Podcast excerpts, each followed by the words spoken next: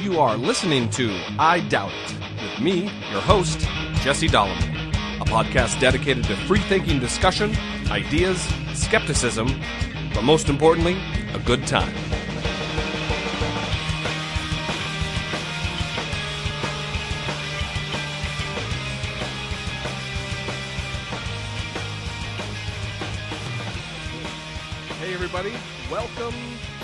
Show, to our humble little show. I'd like to introduce my lovely sidekick sitting across from me, Brittany Page, Hello, everybody.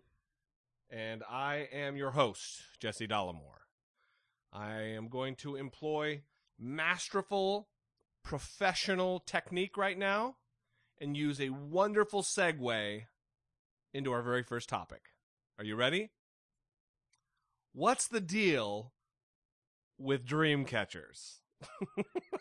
you like that? I didn't even know you were going to go there. So, yeah. I just thought of it. I was waiting here in suspense. Like, wh- where's this going? Well, first of all, we see them all over the place. You see them, I see them. It, you don't need to live in a certain area to have those goddamn things shoved in your face. Uh, I happened to see an amazing display of dream catchery um, the other day, and it was while I was following behind someone. There's a, couple things that I want to talk about about them, but I was following behind someone, and then you know those family stickers with the stick figures that are stuck on the back. It was in that kind of sticker material, centered on their on their on their back window, and it was a giant, intricate Dreamcatcher sticker. And well, first of all, well, anyway, upon passing them, because clearly their car didn't drive fast enough, you'd think they they would wish for a better car because they were driving a rusted out shitbox, of course. You, you never see someone driving an SL 500 Mercedes with a Dreamcatcher on the rearview mirror. That, that's never the case. Certainly wouldn't see a sticker on the back of a car. Right. There, there's never uh, a well appointed Lamborghini or a well appointed Chrysler 300. Well, that might not be the case, but. Wait a minute. You just said Lamborghini and then Chrysler 300. Well, I was going to go down the scale to like Okay. a normal car, but you never see a nice car with a goddamn Dreamcatcher hanging. But when I drove around the car, having been staring at this sticker Dreamcatcher, I made a joke that they probably have multiple Dreamcatchers on the on the river mirror, and upon passing them, they most certainly had multiple dream catchers. this is at this point i really wish we could take live calls on the show because i would like to delve deep into this issue and get to the bottom of the phenomenon that is the dream catcher How many is multiple? two Two. Okay. the lowest number possible for me to use the word multiple That's disturbing. so I- would really love a little feedback on this because i have no idea what the what the proclivity is what the what the drive what the motivation is it people who really actually believe that they're catching dreams because if that was the case this person he was he was storing them up for the winter. Uh, this guy was catching some goddamn dreams. Yeah, he was. but clearly not. Or he's just not really dreaming big Yeah, I think it's probably that. he was he was dreaming for the late model nissan sentra oh, that's and not sad. enough money for a regular car wash Yes. yeah Definitely. That was a dirty car. So get at me and uh, let's hash this out. Speaking of dream catchers, some of you, uh, a dream has come true since the last we spoke on our previous episode about uh, the the late great, or what he wasn't late at the time. He's definitely He's be. definitely not great either. yeah, he's gonna be late to the party from now on though, because that guy is fucking dead. Fred Phelps. Fred Phelps, Goner. goner. At 84 years old. and I am seeing a lot of a lot of the reaction that I expected coming from his death. That uh, we're gonna go pick at his funeral and and all the the stuff you would expect. And I really, really hope that not to completely repeat what we talked about last time, but I really hope that he that doesn't happen. I hope that th- the advice that we gave and the advice that it's not just my original thought. I'm sure there's many people out there who feel that way that we should just simply ignore him. Yes. I, I really hope that happens. So we uh, we shall see. I, I hope that hopefully that the when the head dies, the rest of the body dies, and the, the rest of his congregation, excommunicated or not, as he was, I I hope the rest of the congregation just withers and and dies on the vine. That would be spectacular. That would be ideal. Again, you know, having less than hundred people hold hold our country hostage relative to funerals and grieving and mourning is it's a terrible thing and good riddance fred phelps and continuing with the the dream catching metaphor our next topic is about an article that a young lady named shanice joseph wrote for time magazine I, I find it very very interesting there's a lot that could be gained if people who are in power well if we as citizens empower ourselves to vote the right people into office to make some changes. Well, basically, the summary of the article is that Shanice is a woman who comes from Watts, California, and everyone has heard of Watts. Obviously, it doesn't have the best reputation. High crime rate, it's poverty stricken area. The median household income is $25,000 a year. The the the medium household income or individual income? The median household income. Wow. And the median household size is 4 people. Wow. So, that's pretty terrible. And 2.9% of residents 25 and older have a 4-year degree. Only 2.9%. Not even 3%. So it's not a good situation. And Shanice comes from this environment, and basically her her article is about how she was told by a friend that she should get pregnant because the government will take care of her. She was in a situation where she was struggling to go to school and not having the funds to go to school, not being able to make ends meet, and she was talking to a friend, and the friend suggested that she get pregnant to solve her problems. The article goes on to talk about how there are many resources for young parents, but not many for college students. And on her own block, she recently counted a total of five programs for mothers her age or younger. And she says this obviously makes sense because one in five births in Watts are to teen mothers which is another disturbing statistic. But um, she says the trouble with assistance programs, as she has seen it, is that they reinforce a cycle of poverty without offering a way out for young people like herself who want to pursue higher education and a career, at least without having to get pregnant. That's I, that's a key. That's a key aspect. Yeah. Because it's it's kind of like the government says, if you're we will help you out, but you got to really fuck up your life first. Yeah. If if you're if you're a you know a, a, rising star who comes from abject poverty and has a terrible life, but you want to go to college, you've done what you need to do in high school, you're you're you're you're achieving all the requisite goals to that point, you're on your own. You're gonna have to tough to tough it out. But what? Oh, you got knocked up? Hey, you're in the club now. We're gonna pay for everything.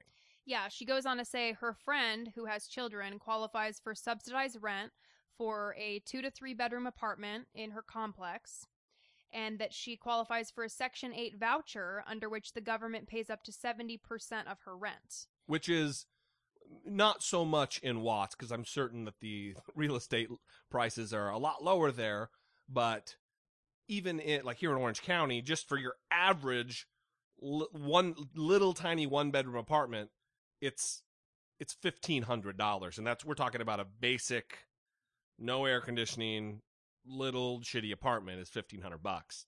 So, like I said, it's I'm sure it's not that much. Watts real estate prices and rent rental prices aren't crazy crazy expensive like they are in the rest of LA County and the in the rest of LA, but I'm sure it's pricey. So 75% is a chunk of change. Yeah, well, and one of the things that Shanice talks about in this article is how difficult it is to when you're trying to transition out of poverty because she comes from obviously a family who's uneducated who doesn't have money and she's trying to get out of that by going to school. Because it, it is a cycle. And she talks about how getting into Long Beach City College, where she now studies sociology, was very difficult. But staying enrolled in college has proven to be much more difficult because she needs a computer and the internet. And she didn't have a computer, a printer, or the internet when she first started school. And she would have to wake up at 5 a.m. and travel over an hour away by bus to school. She would have to use the neighborhood library, which is a five minute walk from her house and has free Wi Fi, which is great, she says, if you have a computer, but most of the people in Watts do not, obviously. And she said at the library there's two outdated computers available to adults, each with a 15 minute time limit. Obviously, not long enough for her to get her homework done. For sure. So it's kind of like she is trying to do the right thing, but she's having to work super hard Well, to do it's, it. it's the bar is is a lot higher for her. There's a lot more road bumps in the way for her than someone of middle income or a rich kid. Yes, and she shouldn't have to feel like, oh, if I got pregnant, I would get some help here. It should be, well, where are we going to start funneling the resources to help people? Shouldn't we help the people who are motivated to help themselves and are already trying? Well, look, it's not. I'm not making a judgment call here about the efficacy of the welfare or social spending in general, but there's an argument to be made that, that it doesn't work that well. The the conversation that I'd like to put forward is just a question, and it's wouldn't it be better? And let's speak generationally. Uh, let's say a 20 to 25, 30 year span of time. If as a country we spent both on welfare and on social programs, WIC and food stamps and welfare and the Section 8 housing and all that that candy that so many people they they shit on it, but it does serve a purpose. I think it's wildly overused and I think it's wildly abused, but that's a conversation for another day. If we were to, as a country, spend the same money we're spending now on those types of programs, but then also spend a lot of money, and it would be a lot of money, on helping these poor, disadvantaged kids who come from this cycle of poverty. Because she comes from, she talks about her background. Her mom had her when she was a teenager, and her none of her family has any education whatsoever. I think elementary educations. They came from Panama or something. So if we were to spend a good amount of money facilitating the education of these people, they're not going to continue this cycle of poverty. And I would postulate that after a generation or in the course of a generation, we're going to stop that cycle. That you would be spending far less on that welfare side. Both could be considered welfare, but you're going to spend far more on the on the side previously talked about, and the cycle and the balance would shift. So once you get a person in college, they're going to make more money. They're going to have typically, statistically, fewer children. They're going to be able to support those children. And then those children will go to college because their parents went to college. So that welfare spending, that first type of spending is going to ev- eventually evaporate. You're not going to have to spend that much because you've educated them out of poverty. Yeah, and I, I think that she's making an important point because when I first moved to California, the first friend that I made at college was a girl who was 21 years old. She had a child, and she would tell me all the benefits that she got just by having a She- child. the way I hear it, she didn't just tell you about the benefits. She was she was trumpeting the benefits and and bragging about the benefits because, in my opinion, she wildly misused them. Yeah, well, why wouldn't you brag when you're getting a gas card? A Eh. gas card, free gas for your car. free daycare all day that she would leave her child in even when she wasn't at school so that she could go party. You know, free tuition, all of these things she was getting benefits for just being a mom. And I come from a household where neither of my parents made it past the 10th grade. And I got funding through Pell Grants for coming from a poor family, so I was able to make it through school. But I never bragged about those things and I that was the only thing that I got, you know, and I I I didn't have a kid. I got super good grades. And Shanice is making the same point here, which is we should be supporting people who are making decisions that are going to create healthy lives in the future and not be rewarding people who are making decisions that could take them off the right track. It's we need to be and this is going to be so cliche, but we need to spend proactively, not reactively. Don't have this knee jerk, oh, you had a kid, ah, here's a bunch of money. We need to spend, oh, here's some money. Use it wisely. And you know, it doesn't have to be it doesn't have to be meritless spending. It doesn't have to be unchecked spending. You have to maintain grades. If you don't maintain grades, you're out of here.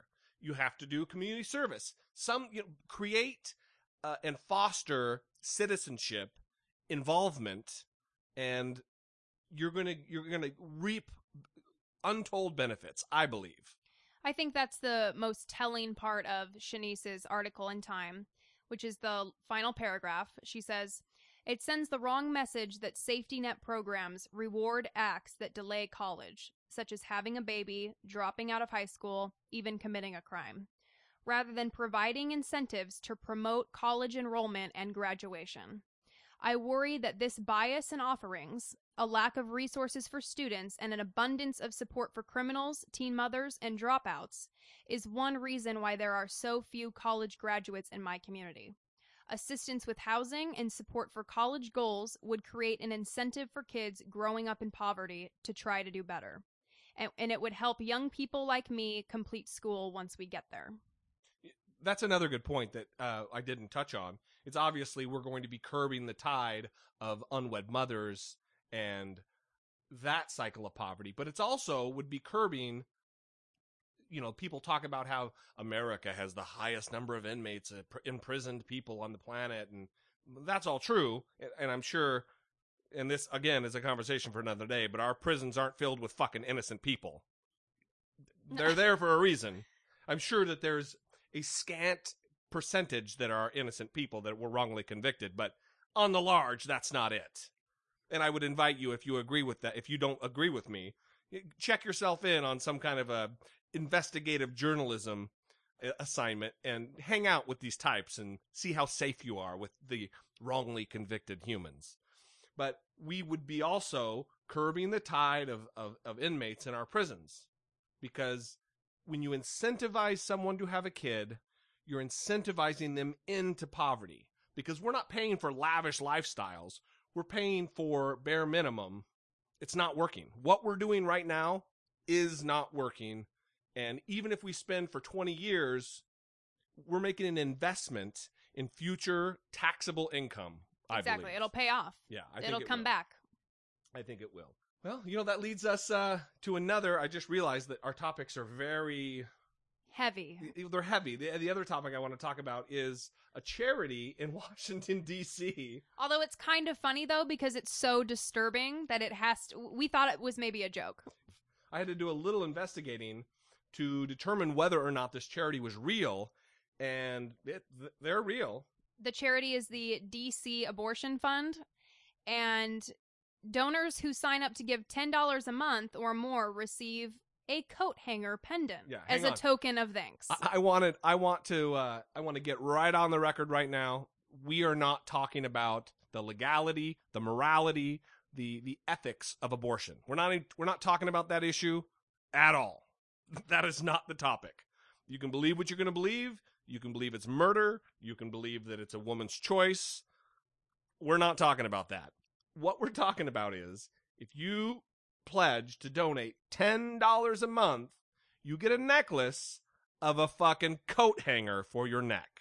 There is a picture of a girl wearing it on this website, yeah, which we will put on our Facebook page, of course. I thought this had to be a joke because and I I was talking to Jesse, I'm like, is this DC abortion fund in support of abortion because I don't I was confused as to why they would be giving a coat hanger pendant. Yeah. Obviously it's a it's a symbol of of death and well I guess Christians wear the crucifix and the cross so that's that's also a, a morbid weird symbol of death but again that's a conversation for another day.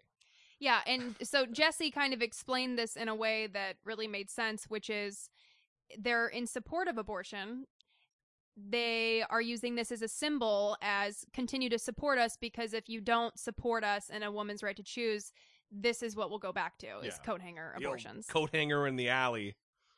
You know, prom night dumpster baby. I just days. can't imagine meeting anybody wearing this and then if you don't know what it is, you're like, "Oh, is that a is that a hanger around your neck?" Are you a Are you a fan of uh, the the movie Mo- Mommy Dearest? or can you? I just imagine meeting someone at a bar and like, oh, you're you big uh, big back alley abortion fan, huh?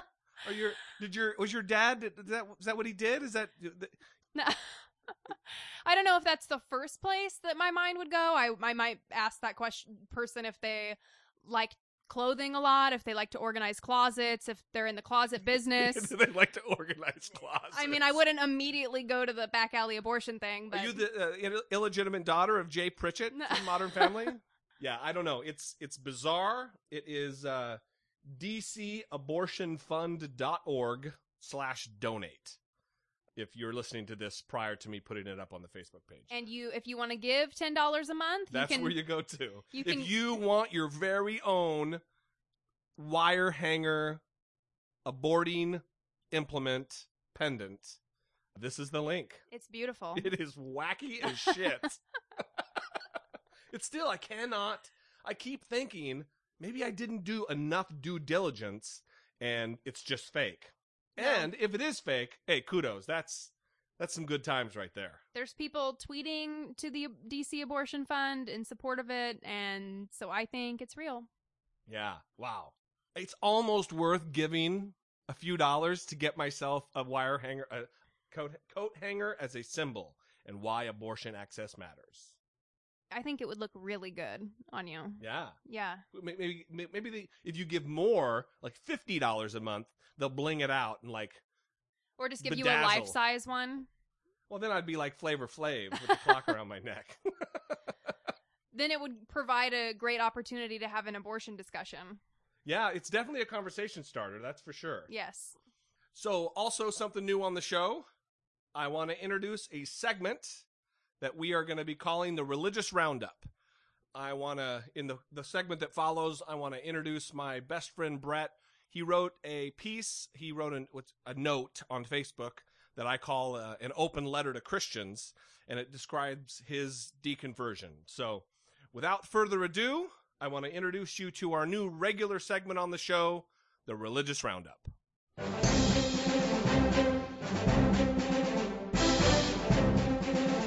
Howdy, y'all. Thanks for joining us at the Religious Roundup.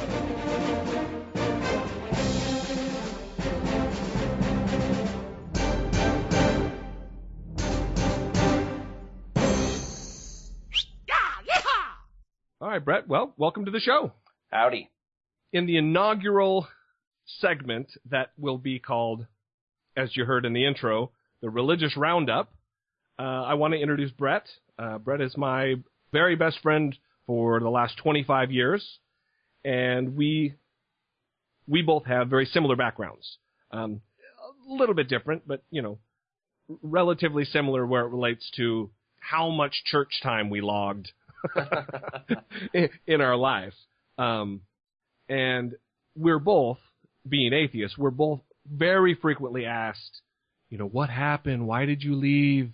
What happened to you? You know, how many priests raped you? Uh, Four. we weren't Catholics. we weren't Catholics, but we're always asked these, these questions and it's either very pointed and accusatory or it's with the, the sympathy that you would expect from, from a Christian. Um, I call it his open letter to Christians, and it really it delineates so many great points, and it's it's masterfully written. If I if I do say for you myself, well, thank you. so um, because this is something that I haven't really talked about on the show, which is my background in Christianity, um, and I'm not really going to get in depth about how I left and all that, but suffice it to say, I was pretty much raised in the church. I had a a, a pretty flighty mom who would, you know, we would switch from the church away from the church. She would do the, and I still haven't developed my quote unquote noise, but she she she uh she would backslide and you know the the her insatiable thirst for the drink and partying would would draw her back. She was a young, a, you know, 19 year old and had me, so she would backslide. We would we we would shift back and forth from being actively involved, super actively involved, to not act, not at all. So uh, I was definitely a a church kid, and uh, I know that's in stark contrast to to your background. Um, why don't you uh, fill everybody in on on what your situation is or was? Well, sure. I uh single mom, like like Jesse. Uh my mom didn't have anything to do with the church. Um I don't know why I actually went to the church. I don't know what it was. I I was a pretty lonely kid, uh, unpopular. I was I was beyond hyperactive.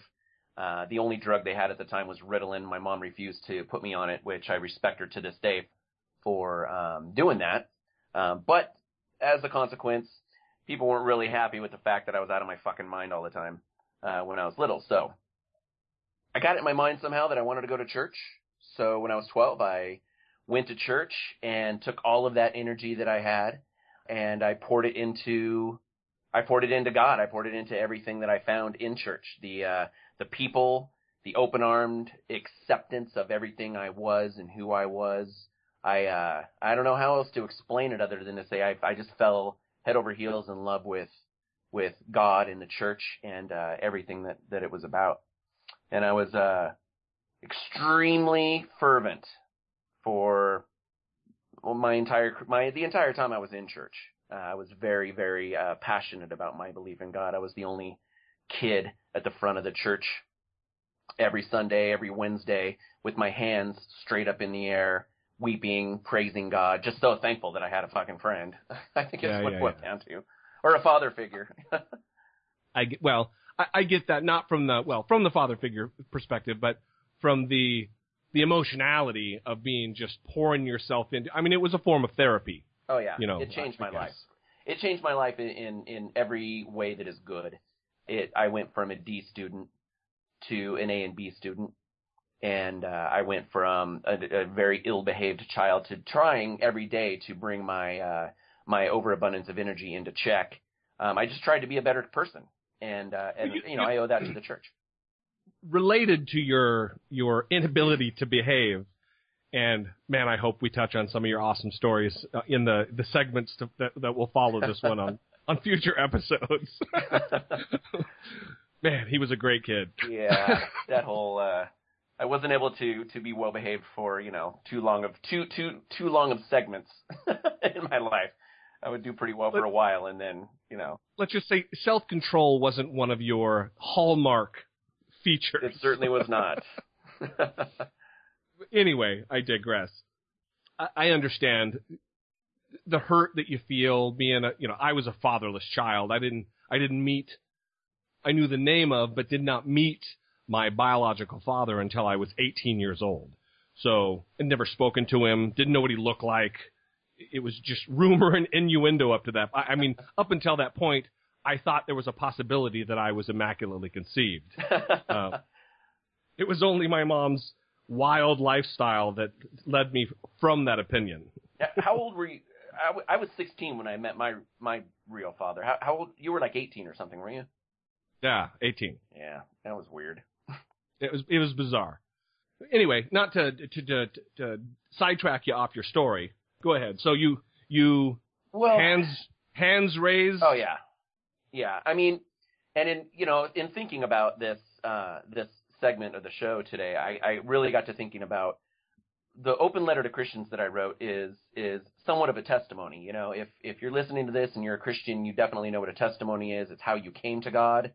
If you uh, if you're an ex-Christian, uh, then I think that this will speak to you because that open letter to Christian is somewhat of a testimony about how I came to be away from God and how I came to find all of those things in my in myself that I used to that I used to look for and seek in in a God or in a relationship with that. I found it in myself later on. So it's a bit of a testimony. I don't think I have a, a, a I don't think that there's anything in particular that separates me from a lot of ex-Christians or even Christians that are uh, currently going through the questioning phase of their life, except that when I was young, uh, I think that I was a little different than most kids in that I, I have experienced cognitive dissonance from the time that I can remember, and I don't think a lot of kids are self-actualized enough to really experience that. So when I was young why and I we- started, Why don't you explain for those who don't know cognitive dissonance? well, cognitive dissonance is when you have two conflicting ideas in your head at one time, and your brain's trying to reason out, and you're you're trying to live with both of these conflicting ideas. So, for instance, for me, the idea of hell never that never went with the idea of a of a infinitely loving God. Those two ideas didn't make sense. Everybody, all these people, they're going to go and they're going to burn in hell and be tortured forever because they didn't believe this, including my mom, which was very distressing for me. While at the same time, God loves everybody completely and totally. Those ideas are conflicting. It's cognitive dissonance. I don't think a lot of kids really struggle with that. They think they they hear things and they just are like, yeah, right on. But I Yeah. struggled with it from a young age, and so so the questions uh, became my quote unquote downfall. Yeah. Well, that that actually leads me. I, I wanted to. First of all, uh, this this open letter I'm going to share by whatever means. I'm going to get it on the Facebook page so people can actually go and read it and comment and, and interact with with it. Thanks. Hopefully in in pure ways, not impure ways. Well, I mean, whatever whatever, really- get, whatever gets you going. you know, I just want it to be So- I want it to be useful and helpful to people. So you know, whatever floats your boat, guys. I want to read a little bit from it, again with my highly technological note taking ability here. Um, this, this paragraph. Uh, I was only able to continue with God a few, for a few more years because the simple questions from my youth evolved into very complicated questions that went far beyond my own issues. There were social implications like teen pregnancy, abortion, right to die, Christian children getting married because they wanted to have sex, and finding themselves in terrible loveless marriages, the death penalty, and the real biggie, homosexuals. My mind was constantly swirling with why this and why that, how can this be, if this is, and on and on. I'm a very empathetic man. I had and still have so much compassion that it overflowed and began corrupting the things I had to believe to continue to be a Christian the battle was on between my understanding of love and morality and the Bible's explanation of these things, and they didn't line up. That that for me was the it's the hallmark piece of text that you wrote in this piece, and I think that the idea of your love, your compassion, your empathy, those wonderful qualities that they corrupted Christianity. What I take from that is that you're you're too empathetic for Christianity. You have too much compassion to be a Christian. That's an amazing concept, and I really would like you to, to explain that a little further.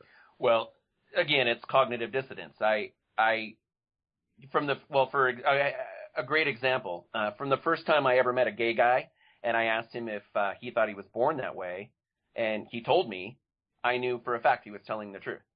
I just knew it, and in that moment, my worldview on homosexuality changed, and I, I, I couldn't go on to stand on some pedestal and to, to point a finger and to, uh, and to say that you know your lifestyle that you're choosing to live this way and that your lifestyle is an abomination to God.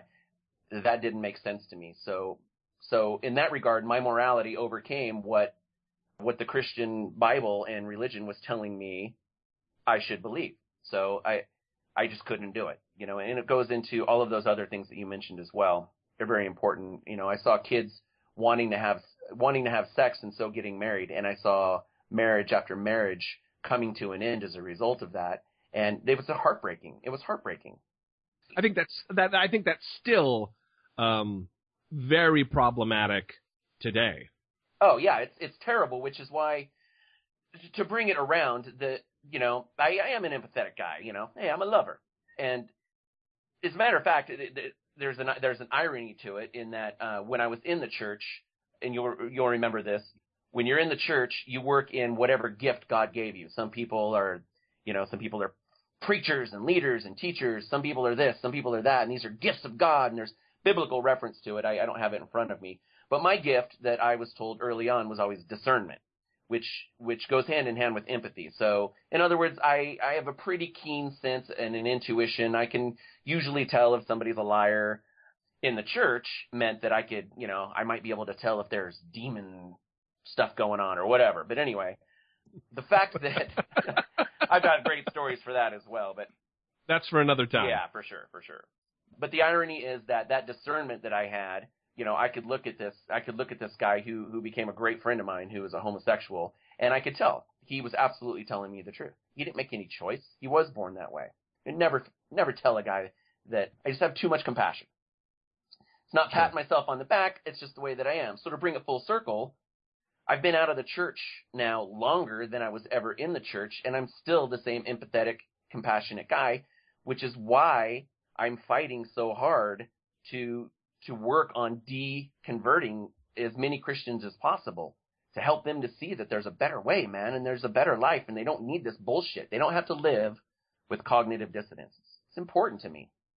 So you're telling me, I let's let's stop the presses here for a second.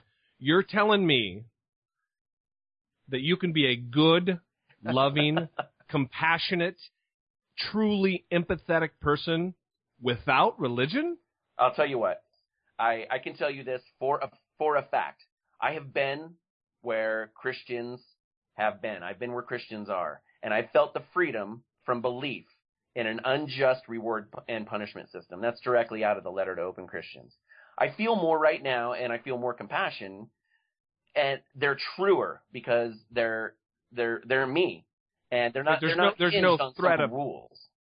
There's no threat of punishment, of eternal burning, wailing, and gnashing of teeth hanging over your head.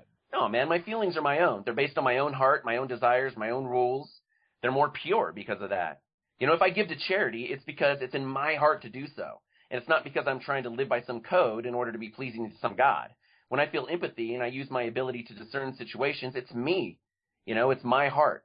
It's not some gift, quote unquote, that I that I should be thankful for. It's just it's who I am and I feel that I that I need to use whatever that is to to try to bring other people to the light. I can't. I, I swear to God, I cannot get away from this Christian terminology. It's fucking hilarious.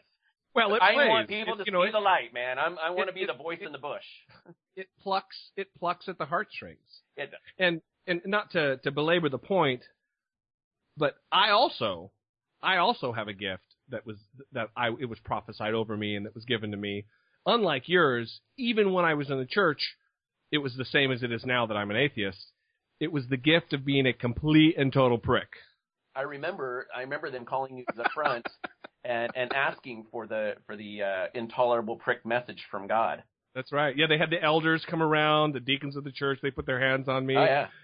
Yeah, it was good. When you would go up during Sunday service and do specials, you know, instead of singing, you would just get up and point fingers Be- at just- people. And call I was an insult, just an insult comic. I'm the Christian Don Rickles. Where'd you get that fucking tie, jackass? oh man, those are some good days right there. Those are some great oh, that's hilarious. so, t- tell a little bit, I guess, about your your the final death knell, the your your departure, kind of how it went down. sure. And I, obviously, there's not some seminal moment. No, it Because- was it was it was a long, arduous progression. You know, another great irony to to my story though is that I went to Christian college, and it was in uh, Christian college being taught by some of the most amazing professors that that I've that I'd ever met in my life up until then, and that I still have memories of them being as such. To to verify your story, and not that you're we have to verify anything, but I remember very plainly when when you were in school and you being super on fire for, you know, to use more Christian terminology, very on fire for God. You weren't a lukewarm Christian, you were seeking the face of God and came to these conclusions. So it Oh, wasn't yeah. like you were you were you weren't looking for a way out. No, man, not at all. I wasn't even. The more I learned, the more heated, for lack of a better term, I became for God because the problem was becoming that the more I was learning, the more questions I was having, And this is even before a lot of the social implications became um, so paramount to me. But the more I was learning, the more it was reeking of bullshit. So the more fired up I got because I just I had to side with that with the the the two dogs in my brain that were fighting. I had to side with that white dog who was like, it's all about God. I had to keep siding with him, and so I just got more passionate about it. The entire time, though, it was fake. You know, I mean, I would say that that if the, if there was a final death throe, to use your words, um, it would have been maybe in the last uh, two months of the time that I was in school and going to church, and I was fighting so hard to to be the best Christian I could be, but it was already over. That white dog had gotten devoured. He was gone. He wasn't even That's there racist. anymore. That's racist. Well, yeah, for sure. Well, no, the black dog won. Oh, fuck, oh, fuck the whitey. all right, Black Power. Down with whitey, dude.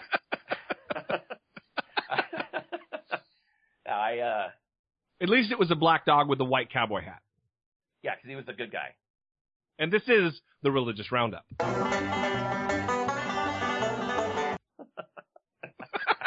Very nice. Speaking of bringing it around, Yeah, no shit. so anyway, I just I learned too much is what it boiled down to. Uh, I just learned too much in school. Uh, I got I started delving into away from which you uh, you yourself experienced because we had thousands, and I don't think I'm exaggerating, of conversations about this very subject and about about it in every exhaustive form that you can imagine. It just wasn't about reading the Bible and hearing all of this Christian mythology about how awesome God is and all these things. It was really delving down and learning about how the Bible was written, the histor- historicity of the Bible, where it came from, uh, the history of the church and how it was founded, all the denominations that came about, just just all of it, all of it, and and discovering it's that still we have had we had back then thousands of conversations, and here we are, 25 years later, still having some of the same conversations, but with a little different flair on them. I mean, it's it, it, this is fascinating stuff that it never ever gets old. I mean, people can only have so many conversations about football, and I'm a football fan. But this is a subject that just it never diminishes in in, in how interesting it is. well, you know, there's a there's a billion people on the planet that that believe this, you know, and it's so it's so easy when you're an atheist to to try to pigeonhole, you know, believers into into this unintelligent little zone, and it's just it's it's completely untrue. You know, as I said, some of the most intelligent people I, I met when I was in school held to this faith, and I I don't I didn't get it then, and I don't get it now. But what I do know and what I do believe, uh, you can call it faith if you want to, but based on my own life and what I've seen in in you, what I've seen in other friends of mine that have come followed the same path, is that there is greater happiness. You can Absolutely. you can get a hold of that with your mind even a little bit, start to question and start to give a little bit of root to those questions that you've got. I, it's a happier life. It's more fulfilling in, in every way, you know? It's it's just very difficult to get that message through. It's one of the things that bothers me so much about some Christians with whom I speak about the subject that I, I get this a lot, and this is them speaking. I know that you still believe in God. I know it. It that my little brother actually uh, t- three weeks ago told me that very thing, and I love my brother with everything I have, so it didn't really offend me. Speaking of smart people who believe, Yeah, yeah, yeah, right. Super genius, and is a fervent fundamentalist believer. But it it bothers me that Christians would be so haughty, to be so arrogant as to tell me what I do and don't believe when I'm I don't have any reason to, to tell anything other than the truth that I I don't believe in any gods. You know, I've got that T-shirt that says we're all atheists. I just believe in one fewer god than you. I love that. And it's it's so true. Yeah. What, what makes them so different that they don't believe in Odin, they don't believe in in Apollo or Zeus or Mars or any of these other thousands and thousands of gods. Yeah. Well, I'm a little, I'm a little more sympathetic with Again, yeah, well, you know, it is what it is what it is. You know, I don't think everyone has the ability to discern. You know, I consider myself lucky that that you know I'm a I'm I'm an extremely self-actualized person in that I I question everything all the time. You know, I think anybody with that gift should should feel uh should feel lucky. And I think so many people can hear all the evidence against the Bible and it that won't even faze them. Yeah, but what, where does that come from? Where they say, "I know that you still believe." Well, I think that it seems like an arrogance, but it's it's just it's just an indoctrination. They they, they believe it. You know, they believe it. I I remember when I was young, uh, when I was uh, uh, working at this hotel, and there was an atheist guy who worked there, and we used to get in conversations all the time. And I remember thinking in my mind that exact thing, but not just thinking it, and not being arrogant about thinking it about him or telling it to him, but truly believing it. And not only truly, really believing it, but also believing that if I told him that, that the Holy Spirit would move through me and would affect him in a positive way. Uh, yeah, it's bizarre. It's it's just it's full on indoctrination. You know, you, you just and that's that's where the fight comes in. That's where the deprogramming comes in. You know, I mean, we can attack we can attack these guys left and right. You know, these these Christians left and right, and many deserve it. But there are too many out there that that they do good. You know, they're not hurting anybody. They're living their little lives and they're going to church on Sundays and they love God and they're indoctrinating their kids. The problem is, and the reason it's so important to keep moving on against it, is that the overall cost in belief these days is too high. Reason has become a transgression, and knowledge Yes. has become the enemy of faith. There's a there's an old Martin Luther quote, and this is this is a very popular and current thing that's happening within the Christian ranks. Uh, but it goes back to as far as Martin Luther. He said that reason is the greatest enemy that faith has. If that's the Yeah. case, if Christians believe that, and if that's what they're pushing right now, then all bets are off, man. All bets are off, and I feel responsible, and so should every free thinking person out there who believes that education and knowledge is important, that this it should be eradicated as a threat. there are several quotes by Joyce Myers and that that Hagee guy in Texas that that, that mirror that same that same rationale. That as, as soon, soon as people start using their brains and using logic and reason, that that is that is a, a direct opponent to faith. And it's just God. If God exists, God gave us the brains that we have to reason. Yeah. But why would why would a God, a creator God, give us an ability contrary? God would just make us dogs that don't think; they just react like a like a gnat or a or a, a single celled organism. A God wouldn't give us, in my estimation, unless that God is a cruel bastard. well, another great irony is that the that the church, so the Christians, the part of the doctrine, they believe that God doesn't want it that way. That's why He gave us a choice to, you know, a choice to believe or to not believe, because we have minds to make choices. But the and I hate to keep using irony, but it is fully ironic that God gave us these minds because He wants us to choose Him, but at the same time to not use the minds and the reason to discover that belief in him is completely unbelievable and it's com- and it's total bullshit. You know, which you know realistically, if if anybody, you know, I really uh, what's that guy's name right now? Uh, uh, Ryan, who he's the trying atheism on for a year.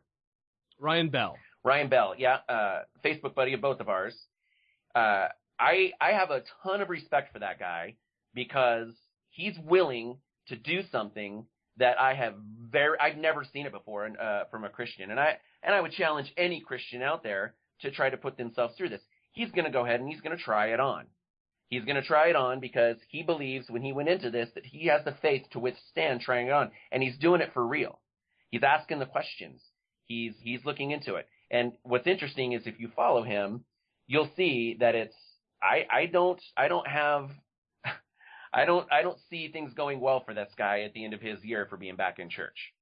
It's it's only been a few months and the questions that he's asking and that he's really given given um precedence in his life, they're they're too much.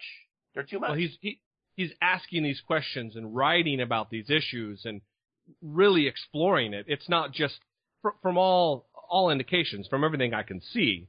Um, I haven't sat down with him and looked into his eyes, but he seems like he's really delving deep. He's really trying to get to the bottom of these paradoxes that exist. exactly. That you have you have to buy into these impossible situations to to be a believer. Yeah, so there's there's a great challenge, you know, that I would I would pitch out there. You know, if you if you know that you know that you know that it's all real and true and you know, and if you were a Christian and you're hearing what I just said, you'll you you understand that. You'll relate to it. If you know that you know, then then don't be afraid of the questions and certainly certainly don't believe that seeking knowledge and and using your ability to reason are enemies of your faith. They are not. They're not enemies. They're the best thing that you could possibly do for yourself. And if your faith is strong, if your faith is real, and if your God is real and won't let you go, then you've got nothing to worry about. Continue asking questions, man. Ask them. And if you can't find answers, fucking jot it down. And in a year, you'll have a book. Because there aren't You know- answers to a lot of the most important questions. If you do trust the Bible and your faith is strong, then you know that God will finish the good work that he started in you. Yeah. That is something that's been pulled out on me many, many times. And with that, I think we're going to wrap it up. Uh, as always, if you have comments on this segment or any other, uh, give our voicemail line a call. It's 657 464 7609. We would love to hear from you. We'd love to incorporate your questions or your comments or your vitriol into the show. So give it a call. Uh, if you have questions for Brett, you can directly get at him on Twitter. His Twitter address is Skeptic Brain Man. It's at Skeptic Brain Man, and uh, I'm sure he would love to to hash it out with you. Yep. So uh, I thank you, Brett. Thanks for coming on, and uh, this is going to be a good time. This is going to be uh, uh, several segments with the the religious roundup. They're going to be uh, they're going to be fun. yeah, I'll look forward to it. All right.